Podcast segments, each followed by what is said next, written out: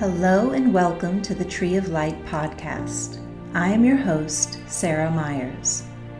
The passages that I share with you in these podcasts are messages for humanity from members of the spiritual hierarchy. They have achieved mastery over the human condition and reside on a subtler dimension from where they guide humanity's evolution. Their words assure us that what is occurring in the world right now is aligned with the divine plan for this turning point in evolution, as the influence of matter wanes and the influence of spirit grows. These messages can be found on the website atreeoflight.org.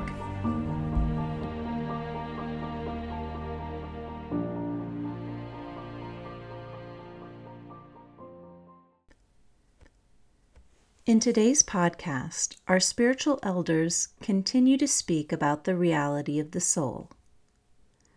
In these treacherous times for the world, it is wise to withdraw one's consciousness from the outer planes of life in the knowledge that this too will pass, and what will endure is everything pertaining to the life of the soul.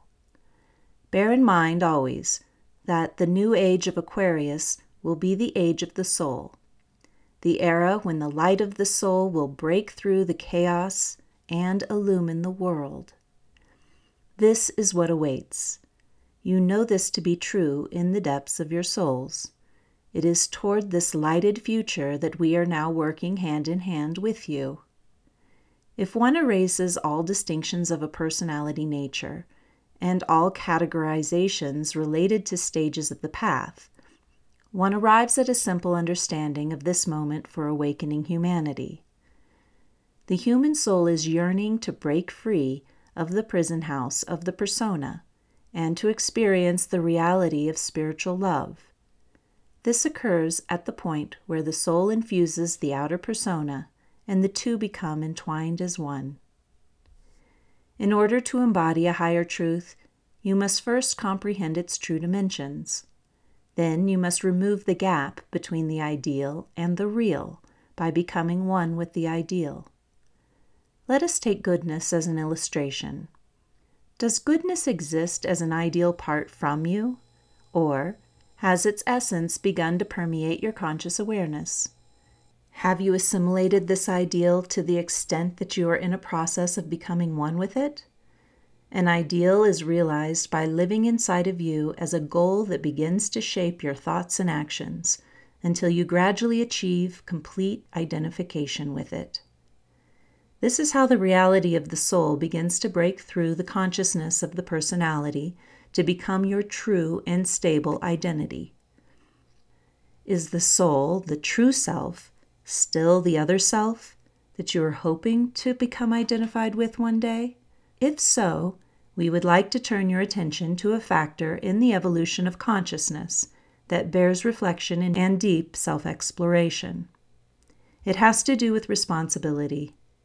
The work of embodying the higher self requires a highly developed sense of responsibility.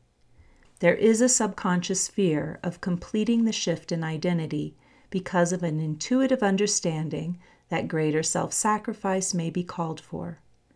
The little self of the persona clamors for more comfort, more adventure, and material success, while the higher self is crying, Leave your father's house and follow me. To leave your father's house at this moment is to step back from the fear circulating through the body of a human race standing at the edge of catastrophe. To follow me is to become one with the soul. It is to prepare to step firmly into the flow of evolution along with those souls who are incarnate primarily to serve in this transition to a new era. Responding to this inner call signifies that the higher aspect of your being is ready to assume responsibility for other lives. The true self, perceiving its oneness with all selves, has been working toward this heightened responsibility for eons, all the while unbeknownst to the lesser self. Once the internal marriage of the human and divine have taken place, the pain and suffering of living as an isolated persona comes to a natural end. Spiritual life, which we call real life, only begins when the soul takes control of the outer persona and when its vehicles are dedicated to the purpose for which the soul has taken incarnation. Those who have achieved this inner alignment know the unparalleled joys that it brings. With it comes a steady downpour of the love and wisdom held in the great reservoir of the Creator of all love, the spiritual hierarchy of our planet. With access to this reservoir and the awareness of becoming part of the greater group, life begins anew.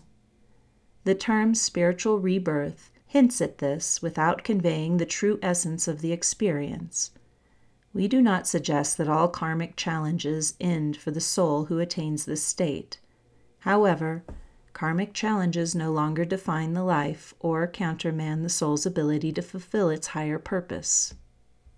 This is the time to realize, beyond the shadow of a doubt, the fact that the soul is immortal. This is the time to live from that realization at every hour of every day.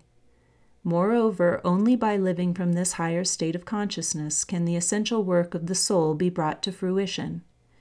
It is this subtle work behind the outer works of service that you perform that will demonstrate to others, through speech and action, the predominance of the soul in your lives. The greater the demonstration, the greater the influx of light from us, the light of wisdom and the light of love. To live in this world as a disciple of the spiritual hierarchy on the cusp of the age of the soul is to have attained contact with your soul and to be on your way to achieving control of its personality, which then becomes the vehicle of the soul in the world. It is to experience the shift in the locus of individual identity from personality to soul. When this occurs, the individual becomes aware of being a living soul, with all that this implies. As consciousness expands, the individual soul increasingly identifies with all souls and all living beings, and seeks to contribute to the welfare of Earth's life.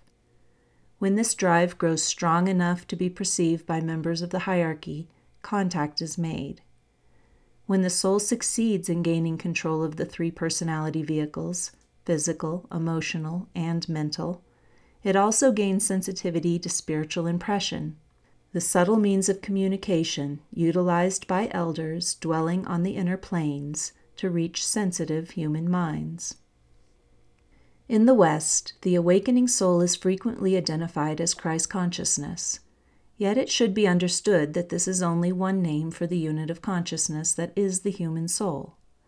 In certain Buddhist teachings, the soul is identified as the Buddha nature.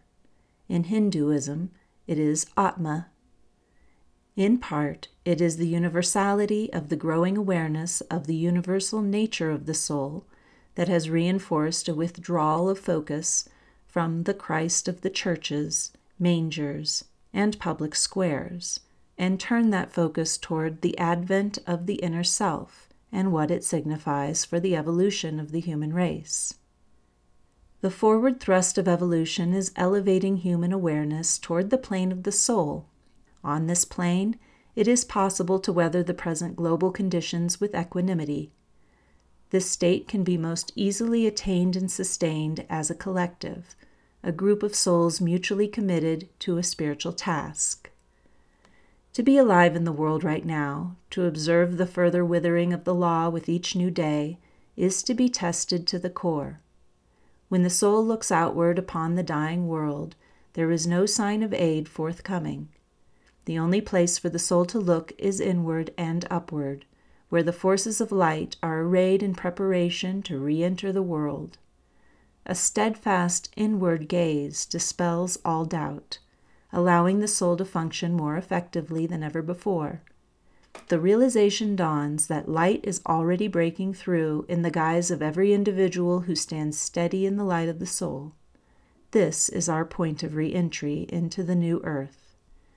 To assimilate what we are saying with a sense of right proportion, without illusion or distortion, try to listen through the ears of the soul, that liberated soul that has transcended the plane where glamour exists. It is the soul that gravitates naturally toward the light of the future. It seeks expression in the subtle folds of the Mother of the world, who bestows her grace upon all that is alive in the spirit of the new earth. May each of you find your way into this state of grace, where doubt will perish, where love will vanquish all that is not of love, and where light will eclipse all that is not of light. The first initiation into spiritual life arises from the opening of the heart. There are countless millions of simple people of goodwill across the globe who have little knowledge on a worldly sense, but who are moved by a compassionate heart to care for others. This is interconnectedness at its most fundamental level. From heart to heart, the builders of the new world will be those who are gravitating toward the marriage of mind and heart.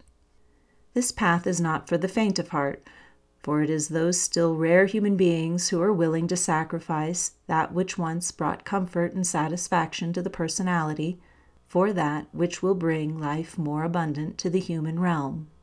While pursuing this demanding path, it's important to hold at the forefront of your minds the ultimate divine purpose of the purifying fires through which humanity is passing at this time to destroy illusory walls of separation that have defined the human experience until now, creating rounds of ceaseless suffering.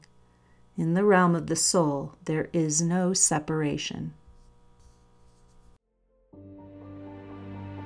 Please tune in next week to hear more from our spiritual elders.